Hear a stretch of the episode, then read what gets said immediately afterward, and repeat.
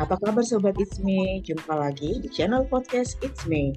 Saya Melani Damayanti, senang sekali dengan perjumpaan kita kali ini karena kali ini saya akan berbincang-bincang dengan topik yang mungkin sedikit serius. Serius dalam arti serius untuk relationship seperti itu. Nah Sobat Isme mungkin yang sedang merencanakan pernikahan atau mungkin ya boleh dong um, mungkin berharap sekali waktu ingin menikah dengan budaya Jawa ya Nah, uh, mungkin dengan menyimak podcast ISME ini mudah-mudahan bisa menjadi literasi, edukasi, dan motivasi. Nah, untuk topik saya kali ini uh, berkaitan dengan ya pernikahan uh, ala adat Jawa yang mungkin di sini uh, Sobat ISME sudah paham ya bagaimana beragamnya adat Jawa seperti itu. Kebetulan nih kawan saya adik saya ya yang manis ya dia tuh uh, baru saja lulus menjadi doktor atau PhD dari Universitas Indonesia yang kebetulan memang topik-topiknya berkaitan dengan hal ini siapakah dia nah kita akan berbincang-bincang dengan Bernadetta Pravita Wahyu Ningtyas. Halo Deta, apa kabar nih Deta? Baik, saya baik. Mudah-mudahan Mbak Mei juga dalam keadaan sehat. Sehat. Deta lagi sibuk apa, Deta? Uh, sedang sibuk me melihat dan mengobservasi berbagai pernikahan lainnya oh. yang uh, ya yang uh, mungkin bisa menjadi kelanjutan dari um, penelitian ini gitu mbak. Oh, Oke, okay. jadi nanti uh, rencananya kita ini akan berfokus pada um, pernikahan dalam berbagai adat gitu ya. Dalam tentunya konteksnya hubungan ya. dengan budaya dan komunikasi gitu ya Dita ya? Ya betul mbak. Sebelumnya kongrat ya udah lulus jadi dokter. Terima kasih terima kasih mbak Mei. Jarang loh yang mengamati soal pernikahan ya. Mudah-mudahan ini bisa menjadi manfaat sekaligus mungkin menjadi ini ya Dita ya menjadi literasi bagi uh, adik-adik teman-teman untuk lebih mencintai budayanya gitu ya Deta. Amin amin amin. Gitu. Ya uh, sobat Isme um, Deta ini sudah memiliki banyak pengalaman salah satunya saat ini sudah menjadi uh, memang sudah ya menjadi uh, dosen ya di University. Riset-risetnya sudah cukup banyak dan uh, selain itu juga publikasi-publikasinya banyak sekali yang berkaitan dengan uh, entah itu komunikasi interpersonal atau mungkin uh, komunikasi dalam musik uh, tradisi musik ya tradisional. Ya. Karena di sini kalau yang saya lihat di CV-nya beliau juga sangat interest pada seni dan budaya seperti itu. Jadi pas nih untuk topik kita kali ini. Nah, Deta, aku nanya dong nih, Uh, apa ya, Mbak, silakan. Uh, yang bikin tertarik untuk mengangkat tentang topik pernikahan dalam konteks budaya Jawa ini? Silakan, Oke, okay. terima kasih atas pertanyaan dan kesempatannya, Mbak Mei. Sebenarnya ini diawali oleh um, uh, diinspirasi ya sebetulnya oleh uh, salah satu almarhum uh, dosen saya ketika beliau mengatakan bahwa kalau kita ingin meneliti sesuatu telitilah sesuatu yang engage dengan kita atau sangat akrab dengan kita. Uh, di keseharian kita tuh kita sangat memahami hal itu. Lalu beberapa kali sebenarnya berganti topik gitu ya. Lalu saya merasa yang saya pahami betul, yang saya geluti betul dari dulu adalah tentang uh, pernikahan Jawa sebenarnya itu dan itu diawali dengan uh, penelitian saya tentang pemaes sebetulnya. Jadi kalau teman-teman atau Mbak Mi akrab dengan makeup artis gitu, saya tuh lebih akrab dengan budi-budi saya atau kenalan-kenalan atau kolega uh, keluarga yang adalah dukun manten kalau kata orang Jawa. Jadi pemaes. Nah, pemaes bukan bagian, yang ini ya, bukan yang suka betul, uh, apa betul. tuh yang di kepala itu? Ya, itu paes. Nah, uh, yang menggambar paesnya pemaes. Oh, iya, gitu. iya. Nah, nah eh, keseharian saya dari kecil itu melihat itu. Sebenarnya juga karena saya akrab dengan wayang orang ya, Mbak. Nah, dan dan dandanan eh, dandanan dandanan di panggung seperti itu, lalu eh, keseharian keseharian saya melihat orang-orang eh, melakukan uh, lukisan gitu ya, melukis wajah orang lain gitu. Tapi uh, yang membuat saya terkesan gitu adalah uh, betapa banyak ritual yang harus dilakukan, ada persiapan-persiapannya, dan kalau um, datang ke sebuah perhelatan pernikahan Jawa itu mulai dari acara midodareninya dan sebagainya itu aromanya menyenangkan buat saya gitu ya. Jadi ada aroma pandannya, melatinya, mawar jawanya itu membuat saya terkesan dengan pernikahan seperti itu dan itu adalah sesuatu yang amat relate dengan saya sejak dulu gitu. Jadi akhirnya saya memilih ini selain karena populasi suku Jawa itu yang paling besar di Indonesia. Gitu, Mbak uh, Deta kan uh, Jawa itu luas ya Deta ya. Betul. Ada Jawa Timur, Solo juga Jogja saja itu uh, mungkin dari sisi batik dan uh, pakaian adatnya itu sedikit berbeda. Nah, kalau boleh Betul. tahu dari riset yang Deta lakuin, ini uh, Jawa yang mana gitu loh? Oke, okay. um, karena pernikahannya adalah pernikahan Jawa tradisional, jadi kebetulan informan-informan saya berasal dari Solo dan Jogja. Jadi eh, meskipun ternyata berbeda gitu ya, berbe dalamnya tuh ternyata berbeda, tapi ada beberapa filosofi yang kalau ditarik garis itu sama gitu. Jadi eh, kenapa eh, tidak sampai ke Jawa Timur atau kenapa tidak Jawa Barat? Kenapa khusus Solo dan Jogja saja? Karena um, yang banyak orang pakai gitu ya adalah uh, adat Solo dan Jogja. Meskipun orang orang-orang yang melakukan perhelatan pernikahan dalam adat tersebut uh, tidak memiliki garis keturunan bangsawan dari uh, Solo maupun Jogja, gitu Mbak. Ya, kira-kira dari Solo dan Jogja uh, besarnya persamaan ini seperti apa, Deta? Dari sisi pernikahan, uh, penyelenggaraan pesta pernikahan. Baik, kalau uh, bisa dilihat dari uh, latar belakang background saya ini um, oh, adalah iya, ya. ya betul ini adalah sesuatu yang mirip ya. Uh, hmm. Jadi kalau dari penataannya Solo dan Jogja itu uh, hampir tidak bisa dibedakan sebelum mantennya atau pengantinnya itu datang kita bisa tahu bahwa oh ini adalah pengantin Jogja dan ini adalah pengantin Solo ketika kita melihat mereka datang. Gitu atau kita melihat pakaiannya seperti apa. Karena uh, pengantin Solo dan Jogja itu meskipun kelihatannya dari jauh mirip tapi ternyata setelah didekati sangat berbeda.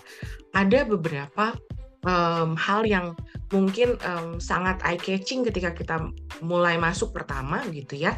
Uh, pengantin Jogja itu kain batiknya yang dipakai itu dasarnya warna putih. Hmm.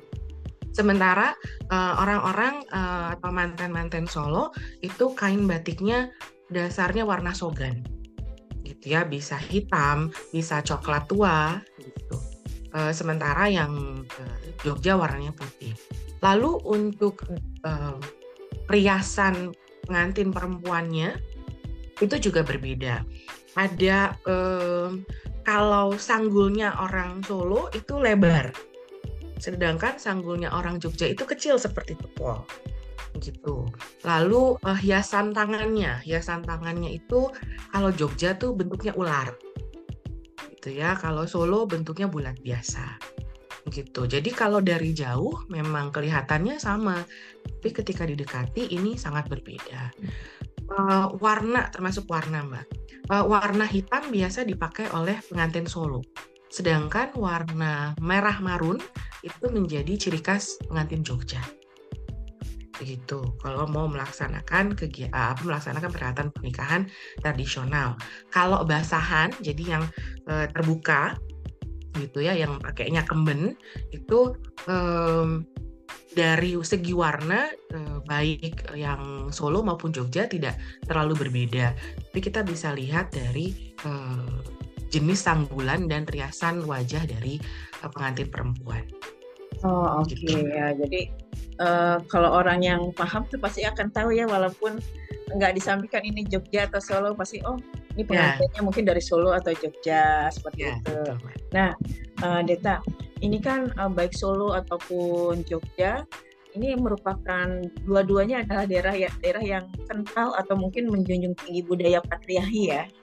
Nah, yeah. dalam konsep uh, mungkin dari pra, uh, pranikah sampai mungkin terselenggaranya berbagai uh, acara upacara sakral itu ada nggak yang mungkin memperjelas ya memang mereka uh, lebih ke arah patriarki gitu loh men menjunjung tinggi patriarki gimana nih?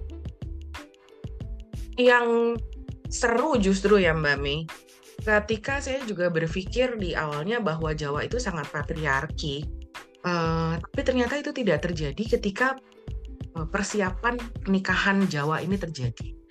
Jadi dalam persiapan pernikahan Jawa yang sangat berperan secara dominan adalah ibu, oh. terutama ibu dari pihak perempuan.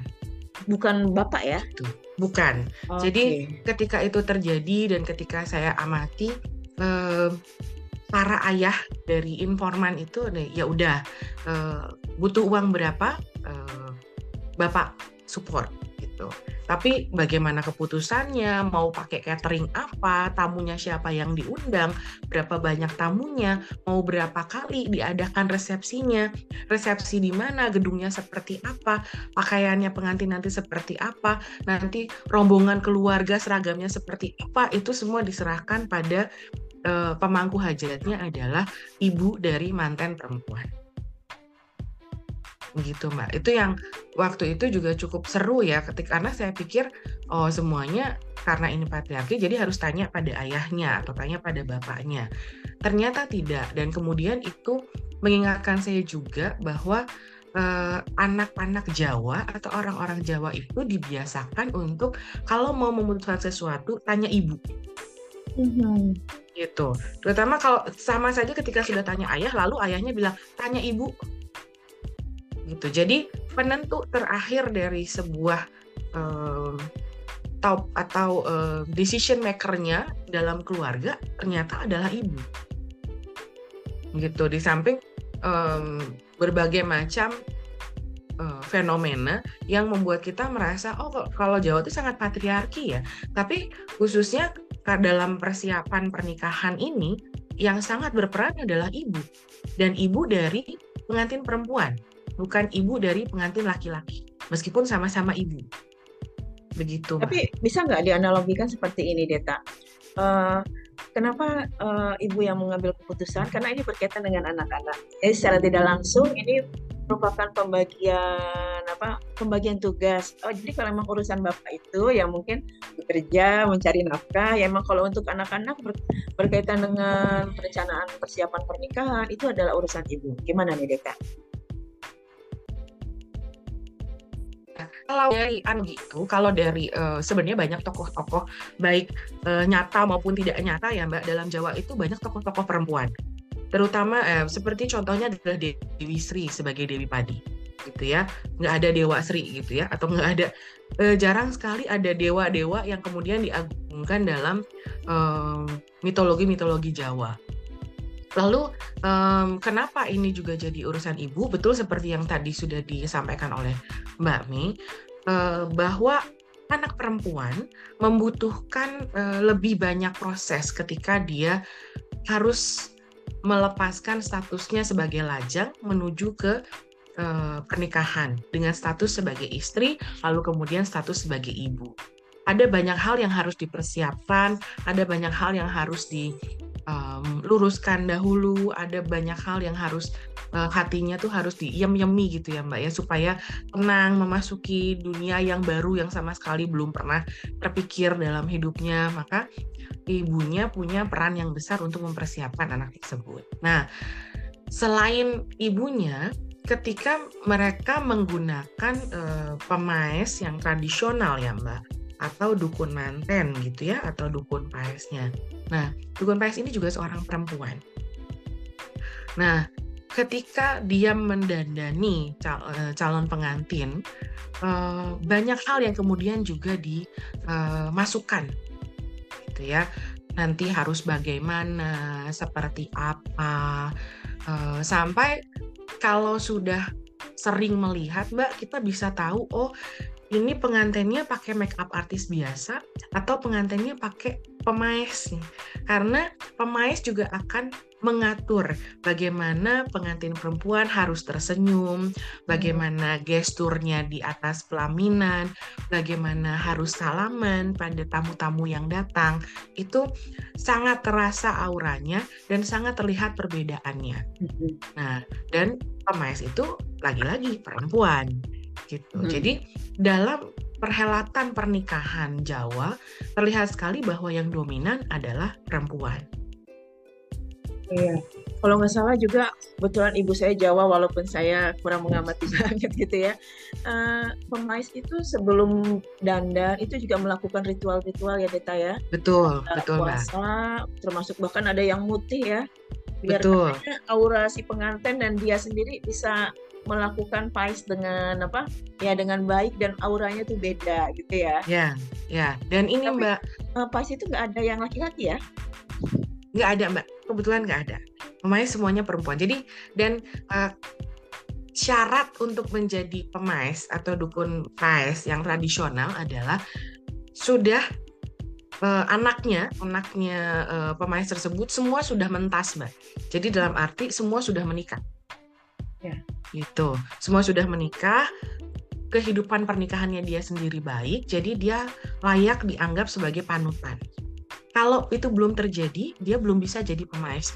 Paling hanya bisa jadi asisten pemais. Oh iya. Lalu, iya.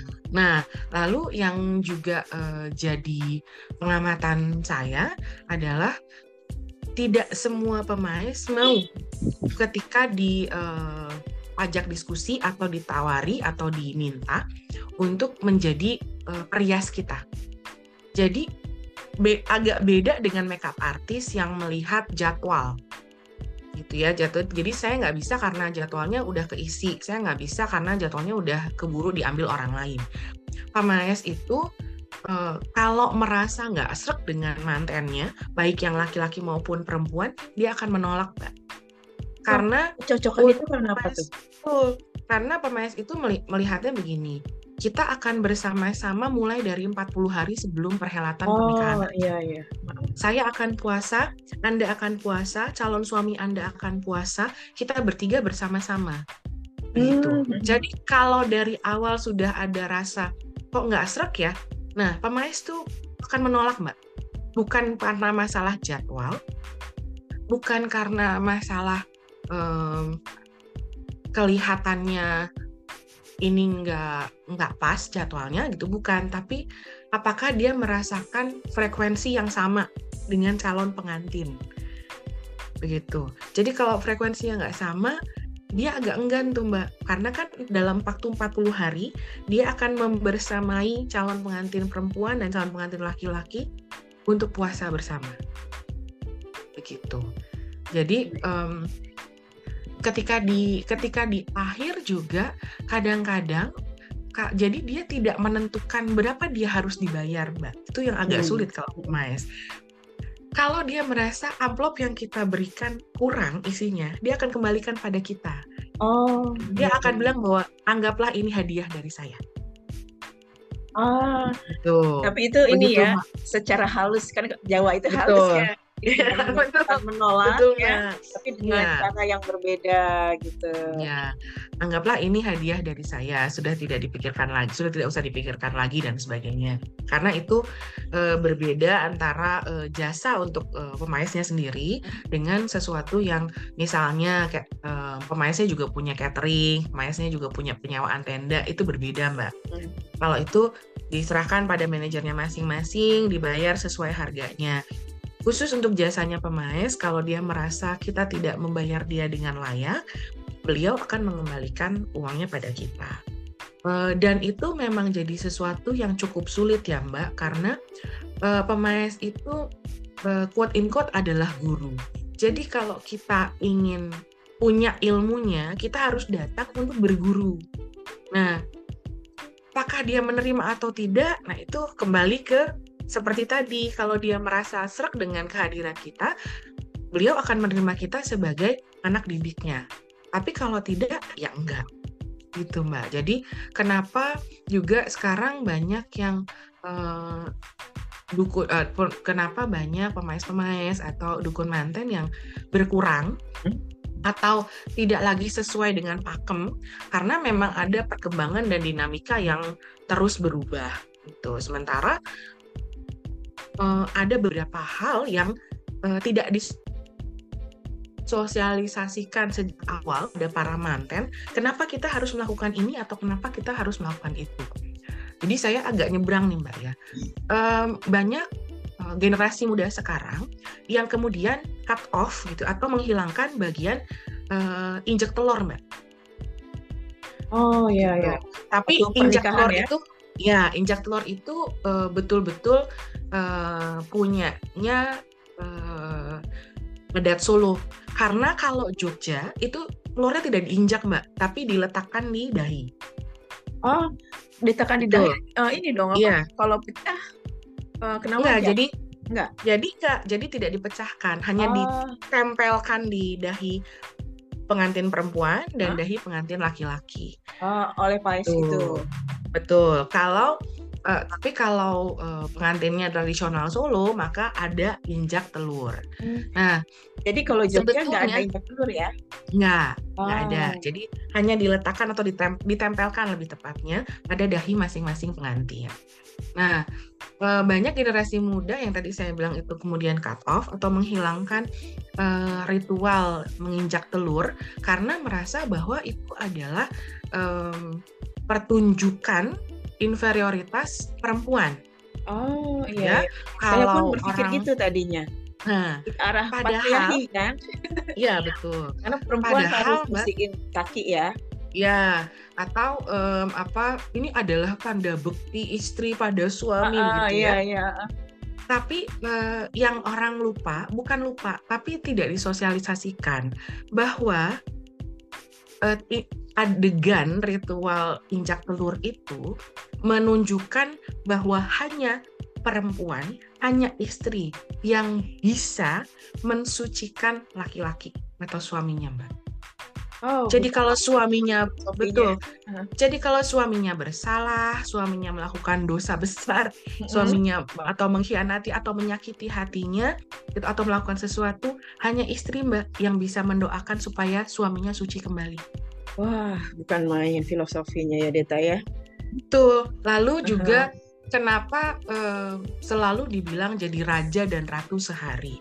Itu bukan untuk tampilan semata Mbak dilihat oleh masyarakat. Wah, cantik ya. Wah, tampan ya. Tapi itu mengingatkan pengantin satu sama lain bahwa sepanjang mereka ada dalam pernikahan, mereka harus saling memperlakukan sebagai raja dan ratu gitu ya, ya. bahwa bahwa apa yang terjadi hari ini harusnya terus terjadi sepanjang perjalanan pernikahan itu berlangsung.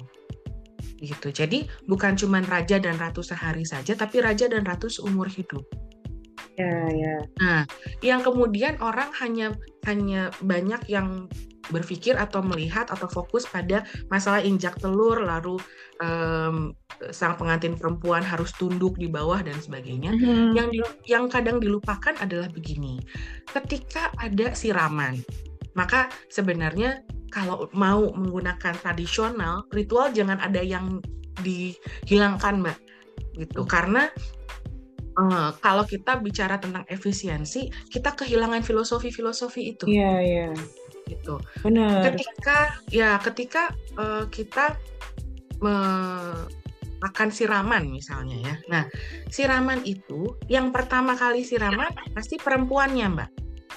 Hmm. Gitu. Lalu air bekas, air sisa air yang sudah digunakan untuk menyirami pengantin perempuan atau calon pengantin perempuan itulah yang dibawa ke calon pengantin laki-laki. Dalam arti apa? Dalam arti air sisa mandinya perempuan saja bersih dan suci. Itu. Jadi kadang um, apa ada beberapa hal yang tidak disosialisasikan dengan baik.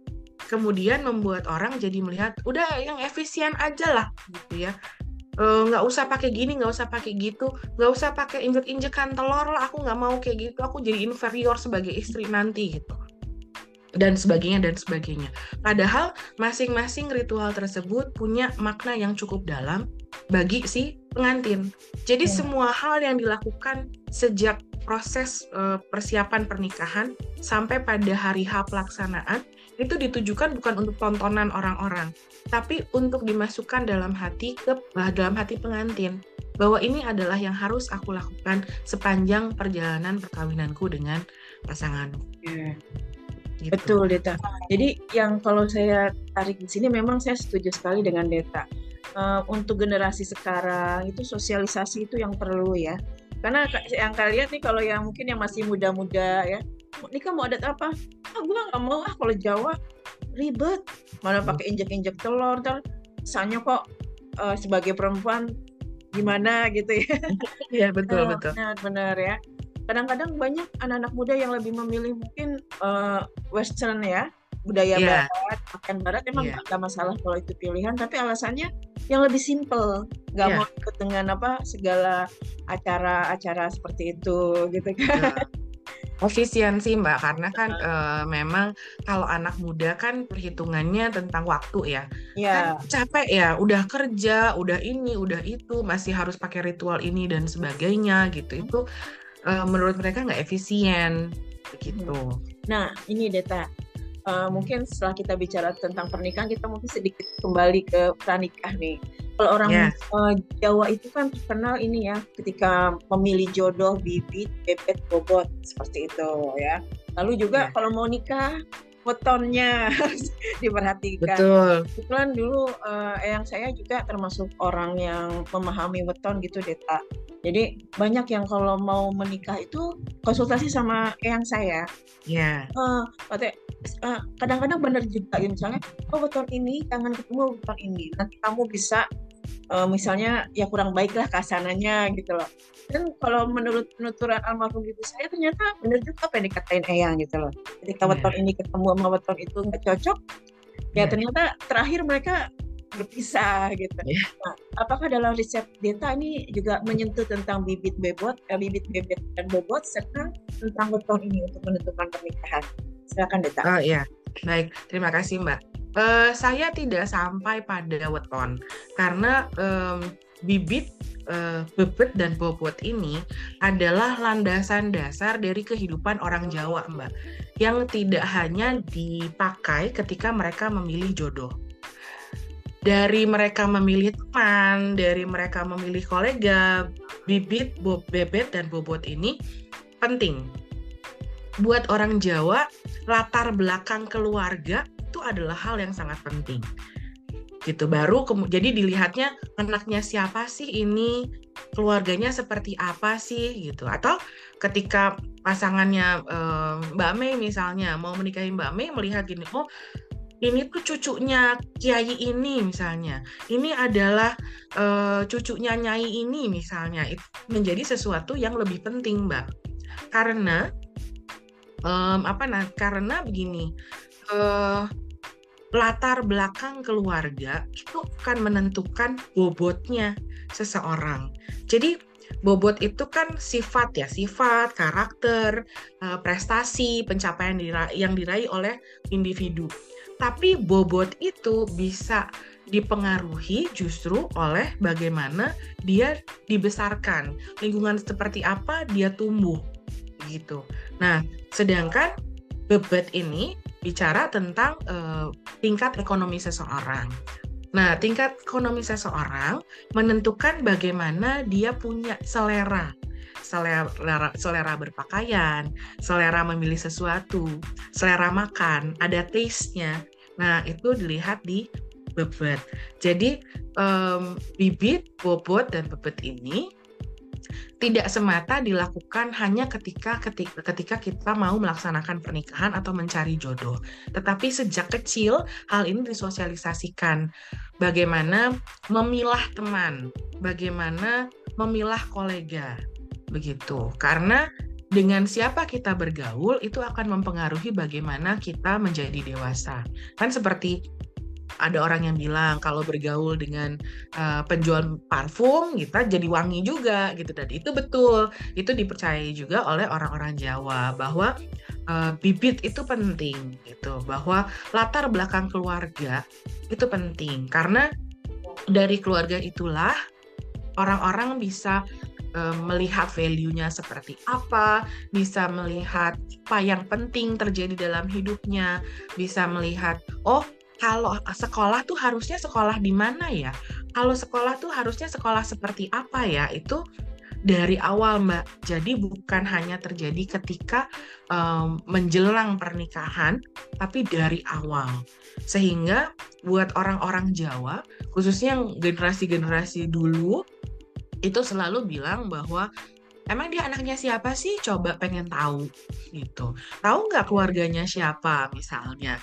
Mama pengen dong, papa pengen dong ngeliat ketemu sama keluarganya. Kayak apa sih keluarganya? Gitu. Sebelum melihat anaknya ini seperti apa. Begitu, Mbak. Jadi ini ya, Deta memang ungkapan seperti ini uh, universal juga sebenarnya, nggak cuma yeah. hanya pada pernikahan ternyata ya. Yeah. Bebet dan bobot, tapi ketika kita mencari teman, karena biar bagaimanapun teman itu atau lingkungan mempengaruhi cara kita berpikir dan mem, uh, proses yeah. mencapai tujuan gitu ya. Iya. Yeah. Yeah. Jadi kalau uh, banyak kan kemudian orang yang tanya, emang masih relevan ya bibit bobot bebet?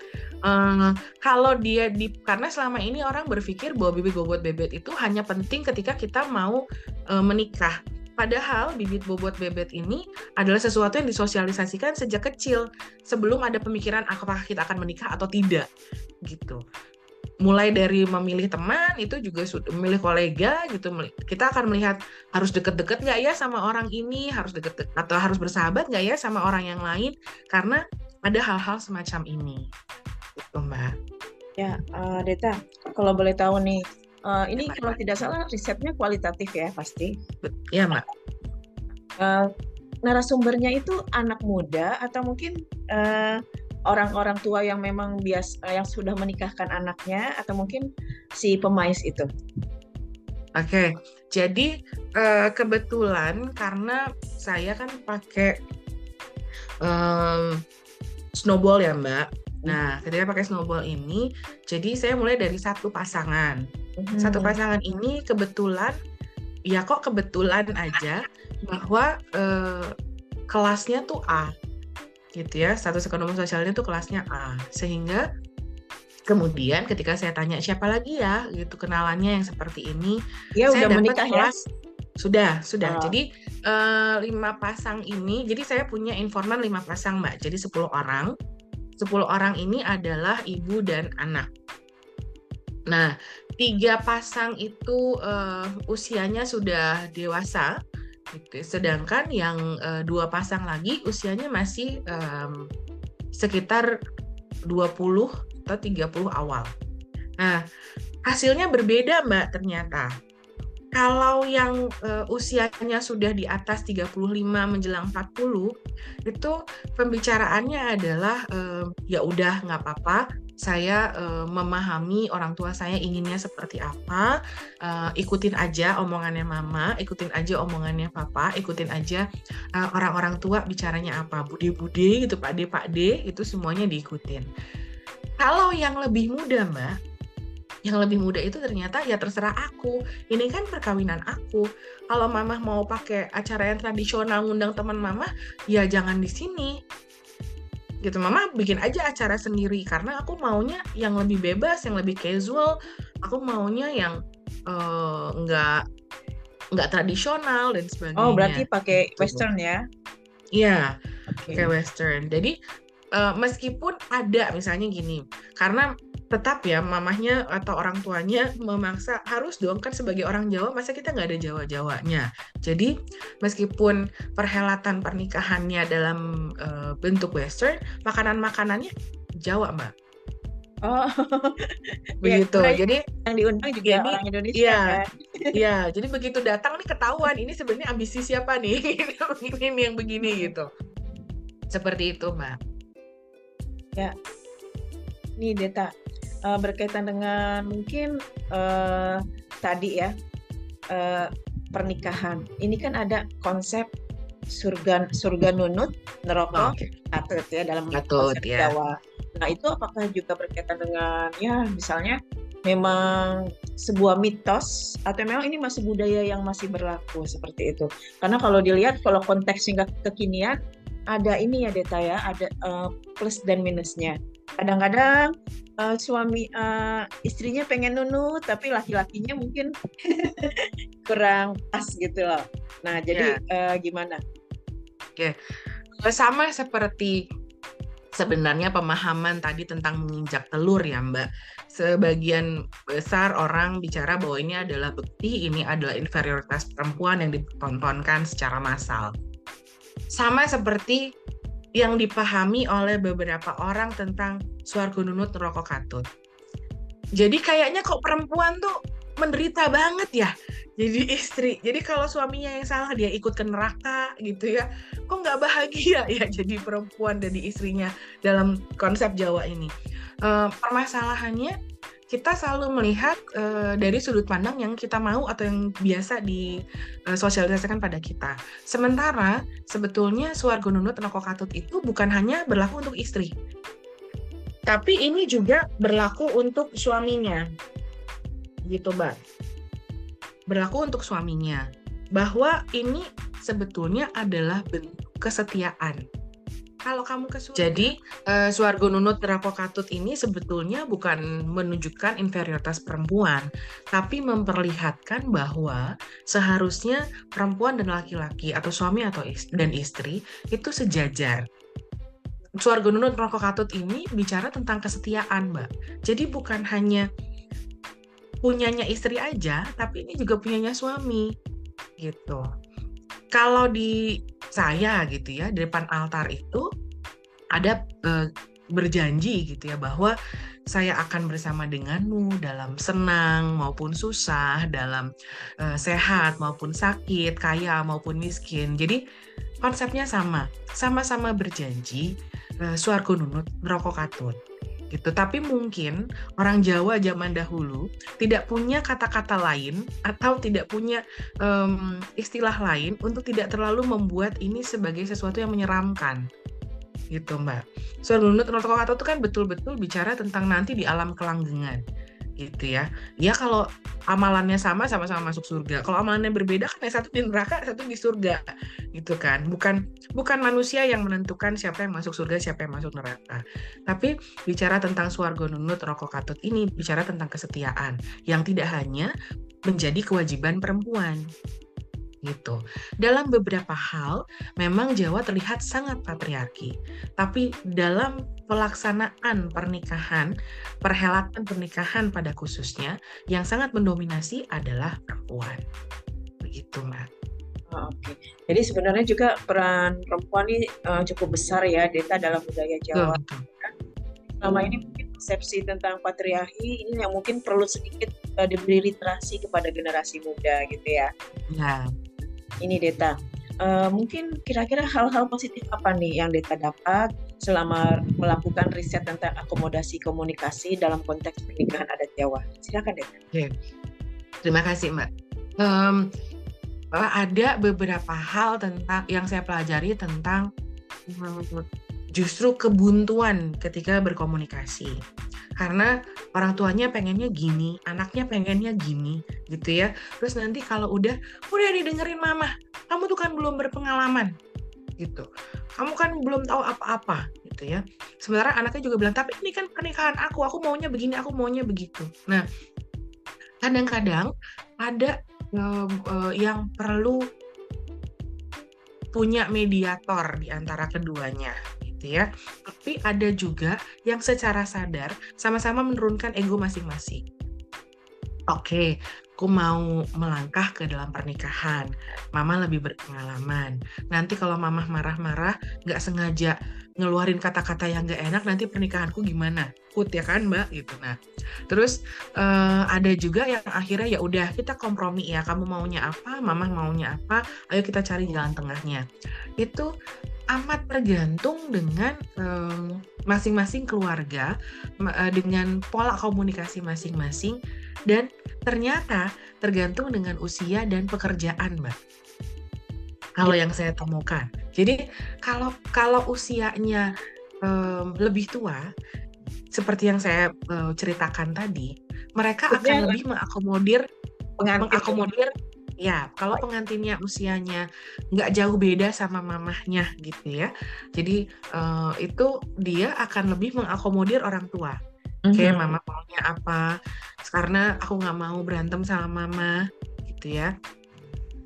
Uh, karena uh, ini adalah perjalananku yang baru. Jadi aku mau semuanya damai tentram nggak apa-apa terserah mama maunya gimana. Case close gitu. Sementara yang lebih muda selalu bilang ini acara aku. Gitu ini acara aku terutama gini aku pakai uang aku sendiri aku mau ini sebagai sesuatu yang aku kenang bertahun-tahun dengan mendatangkan teman-teman aku bukan teman-teman mama. Gitu. Itu um, apa ketika ketika proses itu terjadi di proses komunikasi itulah saya menemukan banyak uh, hal-hal positif mbak jadi uh, ketika ibu dan anak ini membuka jalur komunikasi mereka banyak ternyata banyak sesu banyak hal yang disimpan dalam hati sejak bertahun-tahun gitu. Nah, ketika mereka harus bersama-sama berdiskusi tentang perhelatan pernikahan ini, semua hal yang tadinya jadi beban di dalam hati mereka keluar. Nah, sejak itu hubungan mereka dan komunikasi mereka jadi jauh lebih baik.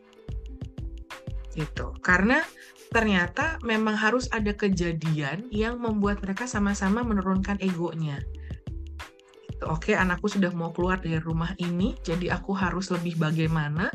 Lalu anaknya juga bilang, ini adalah kesempatan-kesempatan yang mungkin terakhir aku tinggal sama mama, gitu, sama orang tua, sama papahnya, sama ibunya. Kemudian uh, dia akan pergi bersama suaminya gitu. Hmm. Kapan lagi akan ngobrol deep talk begini sama mamahnya gitu. Itu menjadi uh, momen-momen yang membuat perilaku komunikasi mereka dan cara berkomunikasi mereka berubah jadi jauh lebih baik. Gitu. Jadi memang ternyata harus ada benturan itu gitu. Kalau enggak ya ya udah gitu masing-masing aja. Saya maunya gini, Anda maunya kayak gitu, ya terserah gitu. Ternyata ada benturan-benturan semacam ini yang justru membuat mereka jadi lebih dekat gitu dan jadi lebih punya komunikasi yang baik gitu antara uh, ibu dan uh, anak perempuannya. Ya, uh, Deta. Jadi uh, ternyata di sini tantangan komunikasinya tuh di kedua, kedua belah pihak ya, Betul. baik orang tua Betul. maupun anak. Ya memang kadang-kadang orang tua menganggap tadi udah banyak pengalaman loh, katanya makan garam, asam iya. garam kehidupan. Jadi juga anak maunya menurut. Tapi di satu sisi anak zaman sekarang kan juga pengen didengar gitu ya, nah. juga punya opini itu sendiri. Gitu. Oh ya satu nih data yang saya lupa. Ini berkaitan dengan pernikahan adat Jawa, berkaitan dengan kelas sosial nggak ya? Misalnya, oh untuk kelas sosial tertentu uh, beda loh gitu loh. Gimana? Nah, uh, pertanyaannya bagus banget Mbak. Uh, terima kasih. Karena ternyata memang uh, dari hasil penelitian saya, perhelatan pernikahan tradisional ini langgeng di kelas atas. Jadi oh, kelas iya, iya. A dan A plus ini adalah pelanggeng ya Mbak, melanggengkan uh, adat ini karena mereka hmm. tahu sebagai orang yang punya kelas tertentu, mereka nggak boleh ya? kehilangan ya? Nah, mereka tidak boleh kehilangan identitas. Betul, betul. Begitu. Um, identitas sebagai orang Jawa dengan kelas A dan A plus dengan gelar kebangsawanannya -hmm. mereka, nah, itu ada itu menjadi satu uh, faktor yang membuat mereka merasa punya keharusan untuk meneruskan adat ini, mewariskan adat ini dari generasi ke generasi. Berbeda dengan yang kelasnya uh, bukan A atau A plus begitu. Yang ya udah kita biar cakep aja nih gitu ya. Makanya begini kita pakai begini kita pakai begitu biar cakep aja gitu ya. Tanpa um, memperhatikan masing-masing uh, ritual yang harus dilakukan mm-hmm. gitu karena uh, karena sebenarnya kalau pernikahan ini itu tidak mengundang banyak orang nggak apa-apa mbak karena memang yang harus merasa baik itu adalah si mantennya ini, si pengantinnya oh, iya. ini. Semuanya untuk pengantinnya, bukan untuk orang yang datang. Gitu. Tapi untuk orang kelas A dan A+, siapa yang mereka undang ke uh, sebagai tamu dalam pernikahan itu juga penting, Mbak. Karena mereka hanya akan mengundang orang-orang yang memahami adat dan ritual yang harus mereka jalankan. Ya. Begitu. Supaya oh iya ini begini karena kan sebagai orang yang sebagai sesama pelanggeng budaya, sebagai sesama uh, orang yang kelasnya uh, tertentu. Kan um, nyinyirannya jauh lebih pedas ya Mbak. Kok ini nggak dilakukan sih? Kok ini kayak gini sih? Kok makanannya begini sih? Kok tamunya disuruh di sini sih? Itu panjang ya Mbak, panjang dan lebar gitu untuk bicara tentang itu. Jadi memang ternyata dari hasil temuan eh, orang-orang yang melanggengkan adat uh, budaya ini adalah orang-orang yang kelasnya A dan A plus, Mbak. Tuh, saya jadi ingat tuh uh, pernikahannya ya keluarga ini ya Presiden Jokowi ya. anak-anaknya itu serangkaian adatnya berapa hari luar biasa ya. Eh, memang ya. berkaitan dengan budget juga ya Mbak Deta ya. Betul betul. Nah ya, ya. kalau orang-orang kan melihatnya bahwa gitu ya Mbak itu kan terkait sama uang efisien nggak kita melakukan ini dan sebagainya. Nah untuk orang-orang yang kalangannya A, A plus dan ada darah birunya nggak masalah mbak, bukan masalah di budgetnya, tapi budayanya ya. melakukan iya melakukan semua yeah. ritualnya dengan baik dan benar. Karena kadang begini itu juga sampai ke tadi masalah pemaisnya kalau uh, jadi tidak semua orang yang punya garis darah biru itu kaya raya mbak Iya, Nggak semua begitu. Tapi kalau pemaisnya tahu bahwa yang akan menikah ini punya garis bangsawan yang benar, mereka akan melakukan itu meskipun cuma-cuma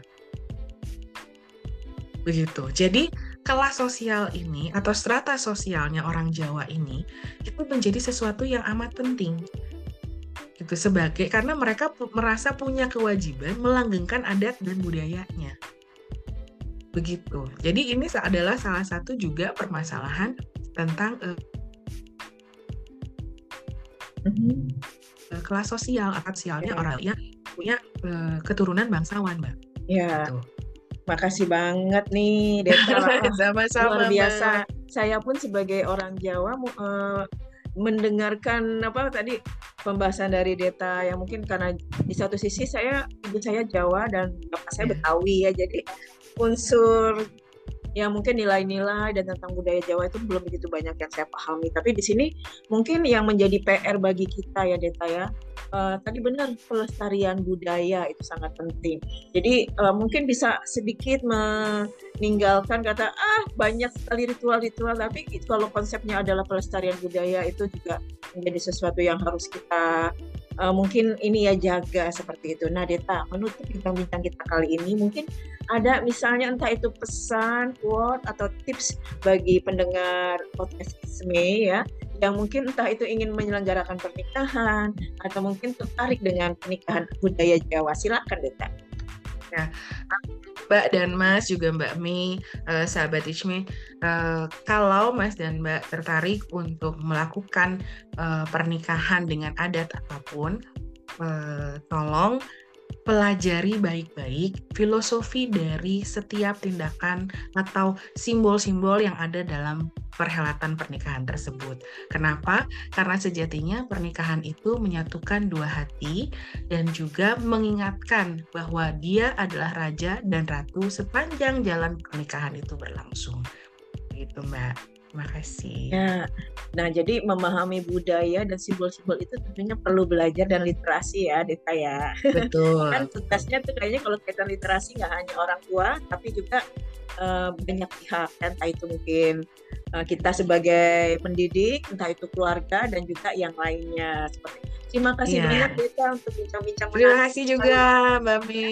Semoga bisa menjadi ya uh, inilah kebaikan buat Deta ya dan ya, amin. terus dan semoga menjadi uh, kebaikan juga bagi sobat Sme dan menjadi pencerah ya untuk mengetahui tentang budaya kita yang beraneka ragam ini baru Jawa Solo dan Jogja loh belum ya Jawa Barat atau Pulau Sumatera sampai Kalimantan dan yang lain banyak sekali. Ya. Ya, uh, Sobat Isme, demikian bincang-bincang kita dengan Deta. Semoga ini bisa menjadi inspirasi, motivasi, dan edukasi.